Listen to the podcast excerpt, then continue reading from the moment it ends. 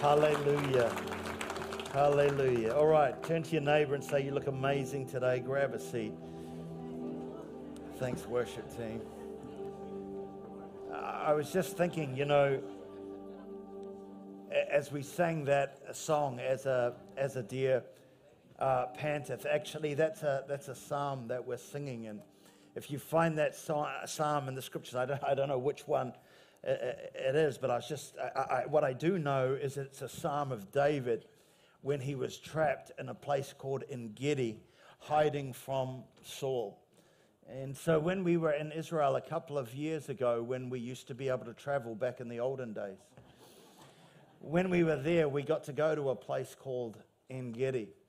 And uh, one, of, one of the things I remember is walking up, it was so hot, it was like 40 degrees. We were climbing up into this valley, and the valley has a river, and it's in the middle of the, uh, the wilderness, literally, the, well, there's nothing. It is, it is desert.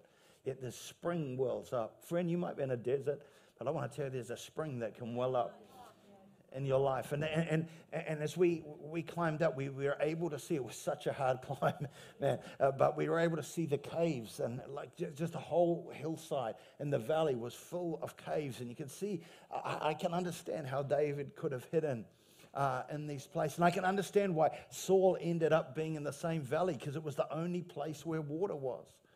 And if you look down the valley, it looks straight out onto the Dead Sea, which of course you, is basically salt water.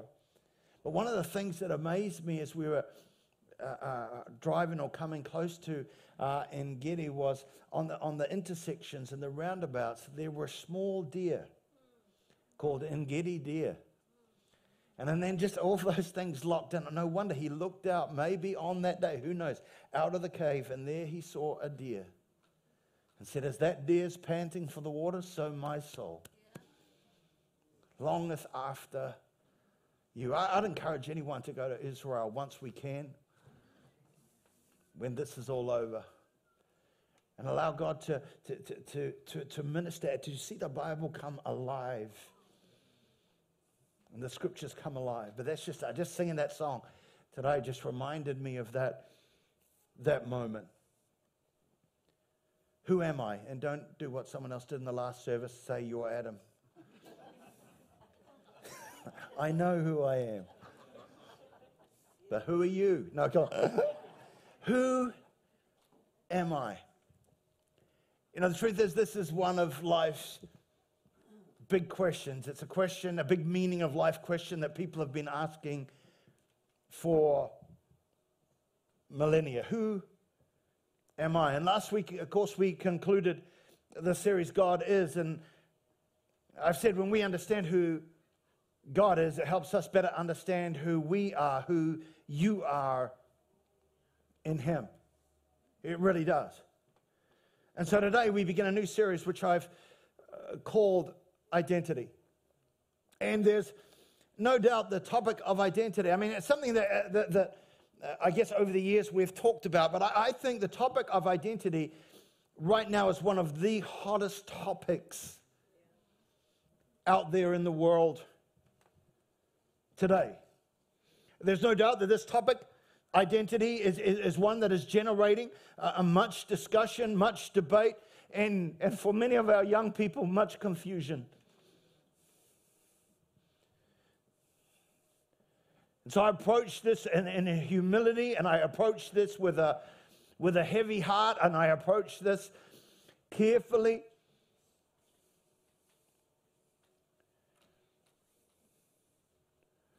But there's no doubt that for many of our young people, they struggle and are in confusion and are, are trying to, to, to find out who am I? And here's the thing people are not today just asking the question, Who am I? They're asking the question, What am I? What am I? And in today's culture, there are, there are options. There are options galore of who or what does one identify as. And we're being, we're being told even our very uh, uh, uh gender identity is fluid. A quick search on Google, you'll see that There are actually now 64 terms, and it's ever growing. 64 terms to choose from when one wishes to choose or describe who they are, their gender identity. And of course, we live in, a, in an age and a day of identity politics with a focus on things like one's religious identity. Or one of the major ones at the moment, one's race identity. Your, your race is the most important thing. Black Lives Matter. And there's battles going on. All lives matter. Whose lives matter? And so identity politics is, is coming through in every part of social media and so on. And fourth, identity politics, whether it's be our sexual identity, the LGBTQ. I think people are trying to discern and, and answer the question who am I? Am I left or right? Am I socialist or capitalist? Am I conservative or liberal? Am I oppressed or am I the oppressor? All sprinkled with a little bit of cancel culture. And so there is no wonder that when it comes to one's identity that so many feel lost, so many of our young people feel scared and certainly confused. But I want to say, as a follower of Jesus of Nazareth, the Christ, the anointed one, in this fluid, ever changing environment of intersectionality, I have one unchanging source. One unchanging source that anchors my soul, that is not fluid, it is a firm foundation. And it provides a compass that gives me a, a, a, true north, which helps me determine my direction, which in turn determines my destiny. And that anchor and that compass is the Word of God. The Bible says it's a lamp unto my feet, and it is a light unto my path. See, all scripture is God breathed and is useful. That's why we should pick up our Bible. It's useful, it'll help you. It'll help you. I don't know what stuff you pick up, what stuff you read, but I would encourage you today pick up your Bible. It's useful.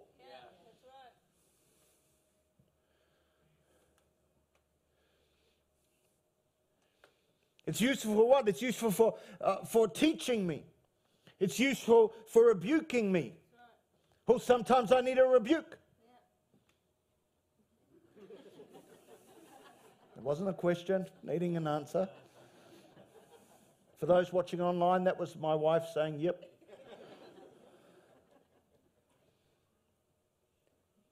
It's useful for teaching, rebuking me, correcting me, and training me in what? In righteousness, so that I, a servant of God, so that you, a servant of God, may, might be thoroughly equipped for every good work. You see, because it says the, the Word of God is alive and active. It's sharper than a double edged sword. It penetrates even to the dividing of soul and spirit, joints and marrow. And listen, it judges the thoughts and attitudes of our hearts. And so sometimes in our life when we're going, I don't know what direction to, can I can I do this or can I do that? You have to understand what this is what the word of God, it will judge the thoughts and attitudes and the desires and the, the things of your heart. And here's the thing Eh, if the word says something different to what I want to do, I don't change the word. I let the word change me. I let the word change me. Come on, this is a Pentecostal Jew. You're making me work for my pay this Sunday. Come on.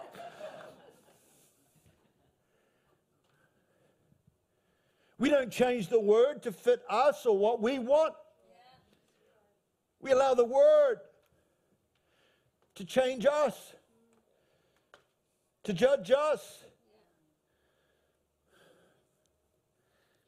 And so, as a Christ follower, when it comes to my identity and when it comes to your identity, let me say unequivocally, I am who God says I am.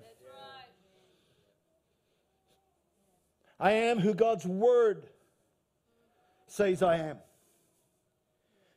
Oh, I want to tell you, you are. You are who God's word says you are. You, you are not who Hollywood says you are. You are not who social media says you are. You are not who other people say you are. You are who God says you are. You are who God's word says you are. And so, as we begin this series on identity, who does God say you are? Well, it says you are, number one, made in his image. You might say, well, I've, I, I've heard this before, but I want to tell you, it takes on a whole new meaning in these days and these times. You need to understand, you are made in his image. Not just you here, but everybody is made in the image of God. As we begin our last series, we begin this series in the book of Genesis, the book of beginnings, the book of origins. That's what Genesis means. And in Genesis chapter 1, verse 27, it says, So God created mankind in his own image. In the image of God, he created them. Male and female, he created them. In Mark chapter 12, Jesus was approached by a Pharisee and the teacher and a teacher teachers of the law, and uh, they were trying to trap him. And they asked him, Should we pay imperial taxes to Caesar? And Jesus said, Bring me a coin and let me look at it. Let me look at a coin. And so they brought him a coin, and uh, Jesus said, Whose image is on this coin and whose inscription? They said, Caesar's. Well, then Jesus said, Give to Caesar what belongs to Caesar, and give to God what belongs to God. Let me ask you today whose image is on you? Whose inscription? Whose fingerprint do you bear? Friend, I want to tell you, just as Jesus said, Give me a coin and let me look at it, I want to carry Jesus is the Word, the Word that became flesh and dwelt among us. We need to allow the Word of God to look at our life and tell us who we are.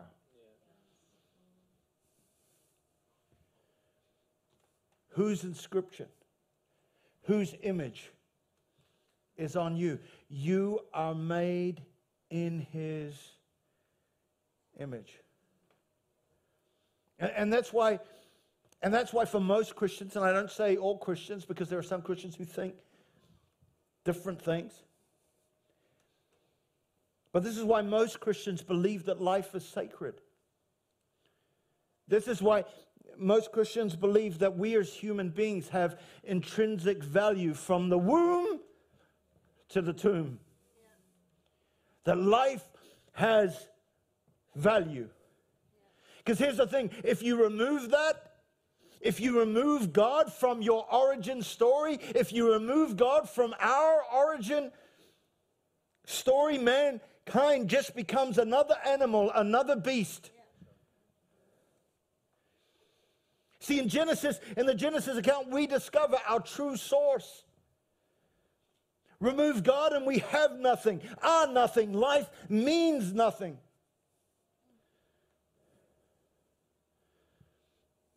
Now, of course, one could ask the question is the creation account as found in scripture literal or figurative? And of course, there are scholars on the theological ends of the spectrum who are effectively arguing for both. And you know, you have questions like is, is, is the earth is the earth old or is the earth young? Which one is it? Is the earth, you know, millions of years old, or is it just just a, a few thousand years years old. Which one is it? Is this reliable?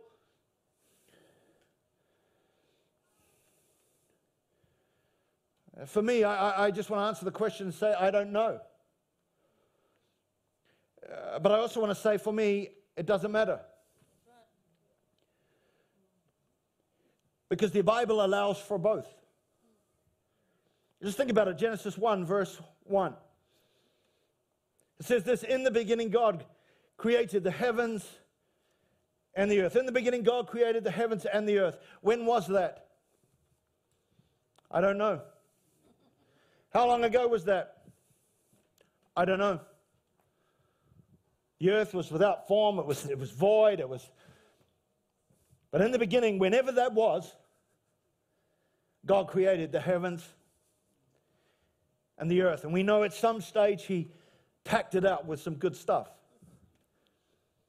But when was the beginning? I don't know. It was in the beginning. So I don't need to know that. But all I do know is that God did it. God did it. He's behind it. It doesn't give us a date, it doesn't give us a time, just the fact that God did it. And that's what Genesis chapter 1 is trying to communicate. That we, you and I, find our origin in God. Remove that. And mankind becomes, like I said, just another animal. We have nothing, we are nothing, life means nothing. And as Dawkins said in his book, The God Delusion, we are only dancing to the tune of our own DNA. And as someone said, this is true. If man was not created by God and in God's image, he has no more inherent dignity than a donkey.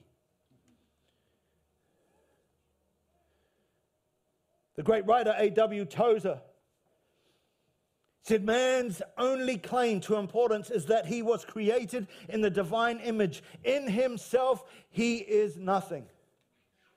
Apart from him, we can do nothing.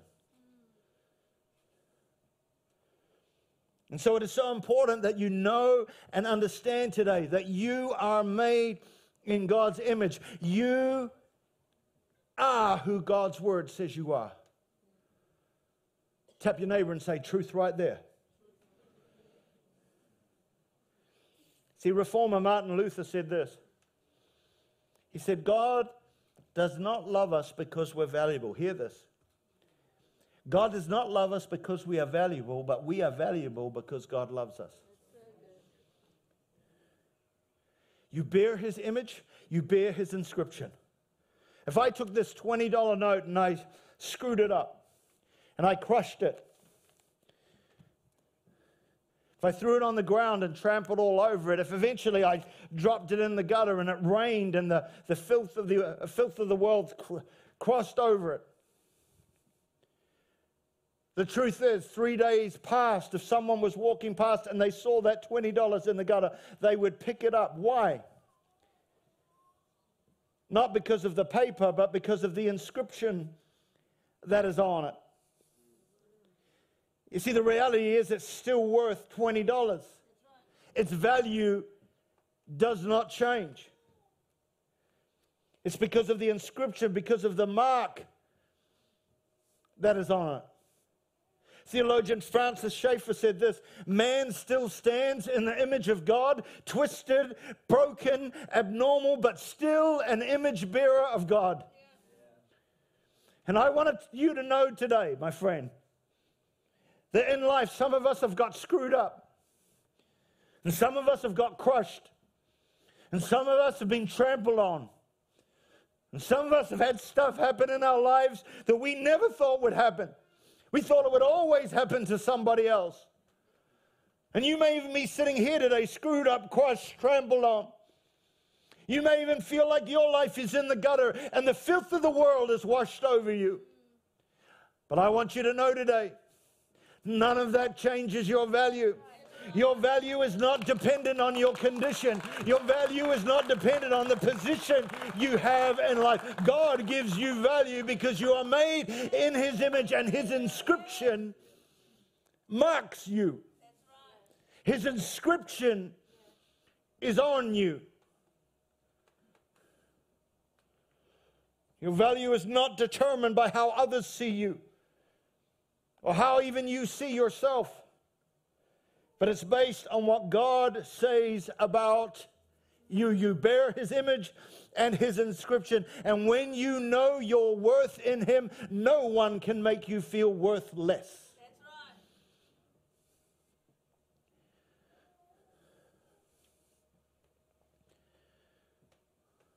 Bible says number one, you are made in his image. Number two, you are unique. Psalm 139, verse 15 For you created my inmost being, you knit me together in my mother's womb. I praise you because I am fearfully and wonderfully made. Your works are wonderful. I know that full well. My frame was not hidden from you when I was made in the secret place. It goes on to say, Your eyes saw my unformed body. All the days for me were written in your book. Again, from the womb to the tomb, you are unique. There is nobody else who, have, who has ever lived and who will ever live who is like you. You are unique. No one else has a fingerprint like you. Even if you're an identical t- uh, twin, uh, you, you, you, know, we, some you can see they look exactly the same, but they're not. They have a different fingerprint. And of course, they might look the same to you, but their father knows them. And the Father knows your uniqueness. He knows you. He knows your gifts. He knows your talents. He made you your uniqueness. And again, maybe you've heard that before, but in these days and age where everything unique is sought to be crushed down and minimized and to be evened out, that no one can stick up or be above. That it's not about the individual, it's about the group. It's, it's all about what the group think. Do you belong to this group? Are you on this side or on that side? We need to understand each one of us here is unique, made by God. Friend, I just want to tell you, it's not just that you're unique and you're special. Yes, that guy three rows back to the left, they're special too. They're unique. I, I want to tell you that person next to you, yep, they can annoy you sometimes, but they are unique. We are all unique, made in the image of God. Can somebody give them some praise in this house. We've got to stop the world crushing us down to make us all equal and, and even and, and, and as if someone gets hurt.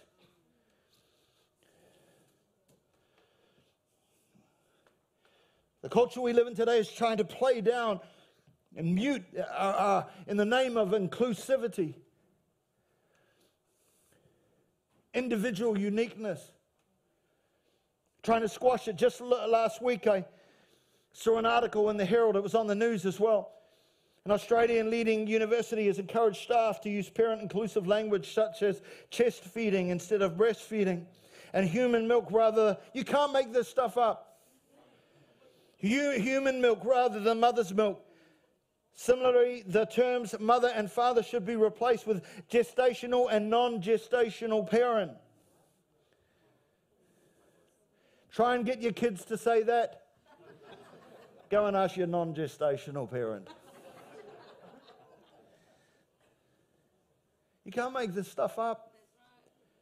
People say it's science driven, but those who are opposed challenge and say this is not science driven, this is ideology driving science. What is wrong with mummy and daddy? When you understand them as completely unique and, and, divinely chosen and created for a unique purpose in God. Why try and make everybody the same? Why try and bring everybody down? Instead of celebrating the uniqueness of who we are in Him.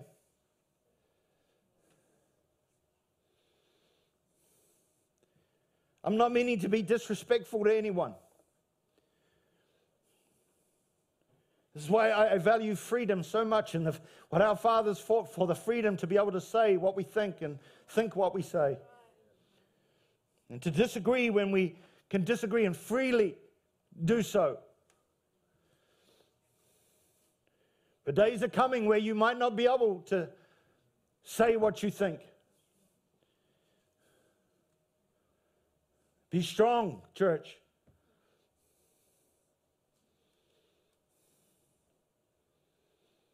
We need to respect individuals' God given uniqueness and not try and dumb everything down, trying to make us all the same. You've got to understand you and the person ne- sitting next to you is fearfully and wonderfully made. I know that full well.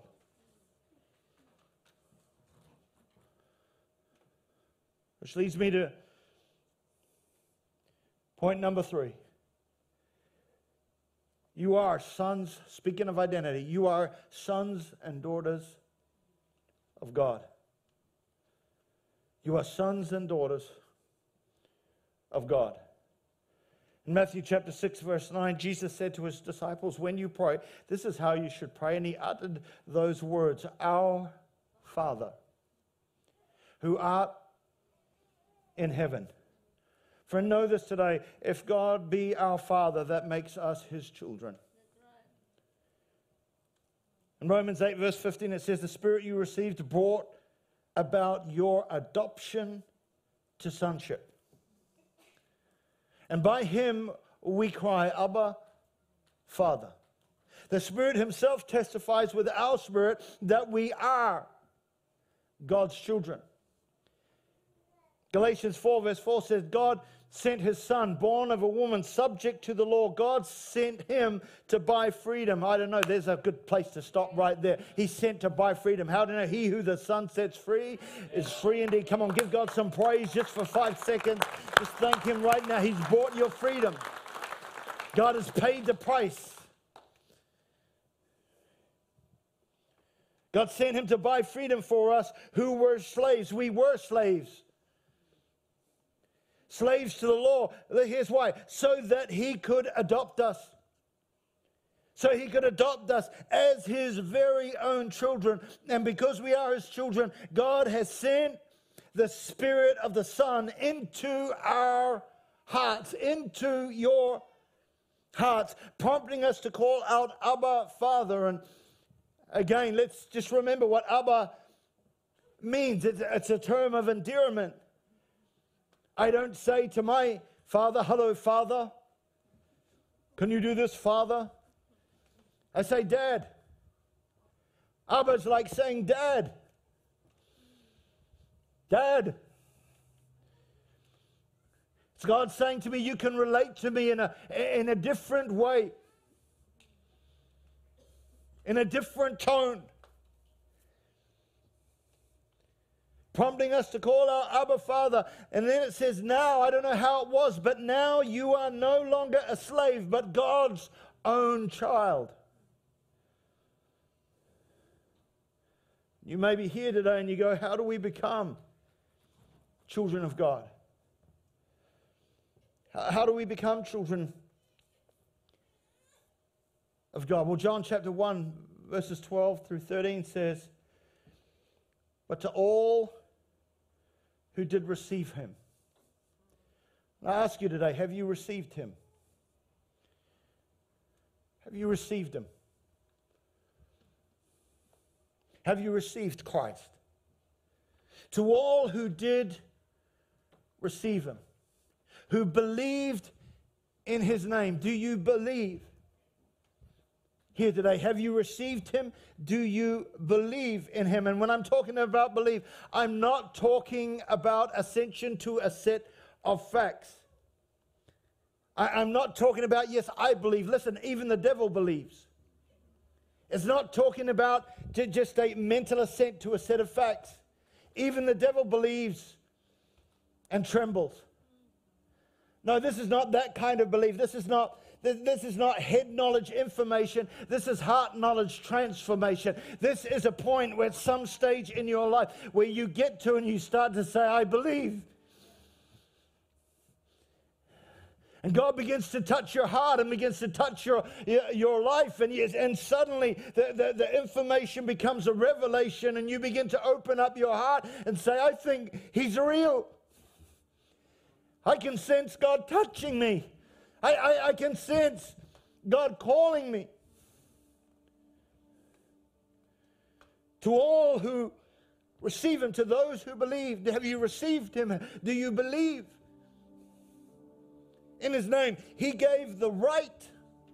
Everyone's talking about their rights. Here's your right. He gave the right to become children of God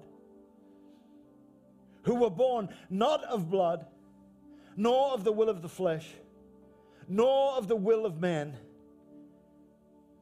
but of God. Born of God. I want to ask you today have you been born of God? I'm speaking to every man, woman, and child here today. Well, Pastor, I've been coming to church for years. Doesn't matter, I don't care. Have you been born of God? I come to every meeting, I don't care. I'm asking today have you been born of God? See, Jesus said in John chapter 3, you must be born again. We don't use that word these days.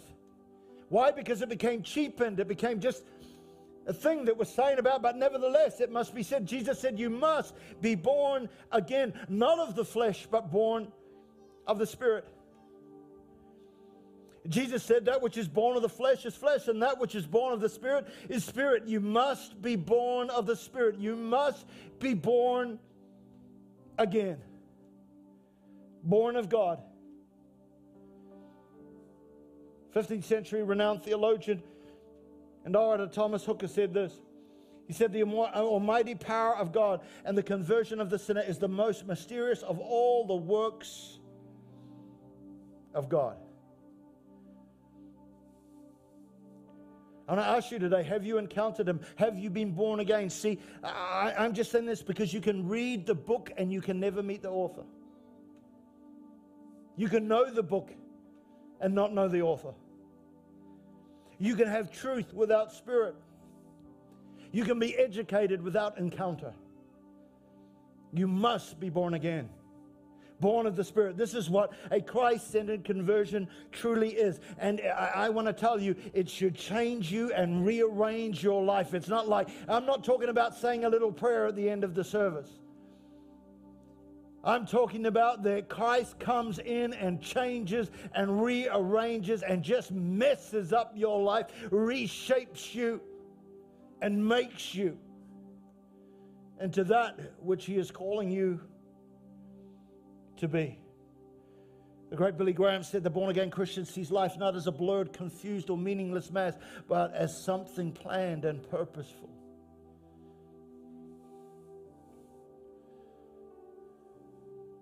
You're not just saved from something, you're saved for something.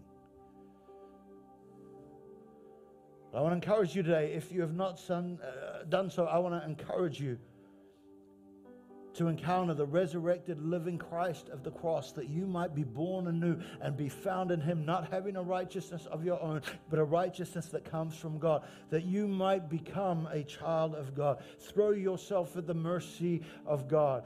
Forsake your sin and turn your life to Him and say, God, I need to be born again. For me, that moment happened many years ago in a church where I, I wept and God changed my life and turned my life around.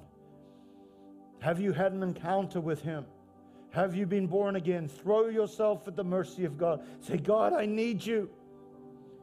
Change me. That we would be found in Him. Every head bowed and every eye closed. Lord, I thank you for every single person in here. Lord, today we once again afresh submit our life to you. We give it to you. We hand it over to you. Father, we submit ourselves to you. God, we thank you for your mercy, and we today forsake our sin and turn towards you. We today afresh give our lives to you. We thank you for the honor and privilege of being a child of God, not by anything that we have done, but by what you have done. And we receive that today. Change us, rearrange us, do what you want to do. Thy will be done on earth as it is in heaven. We surrender ourselves to you today. In Jesus' name, amen.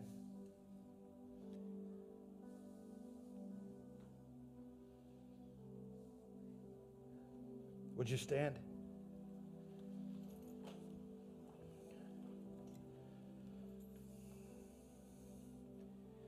I hope that was all right.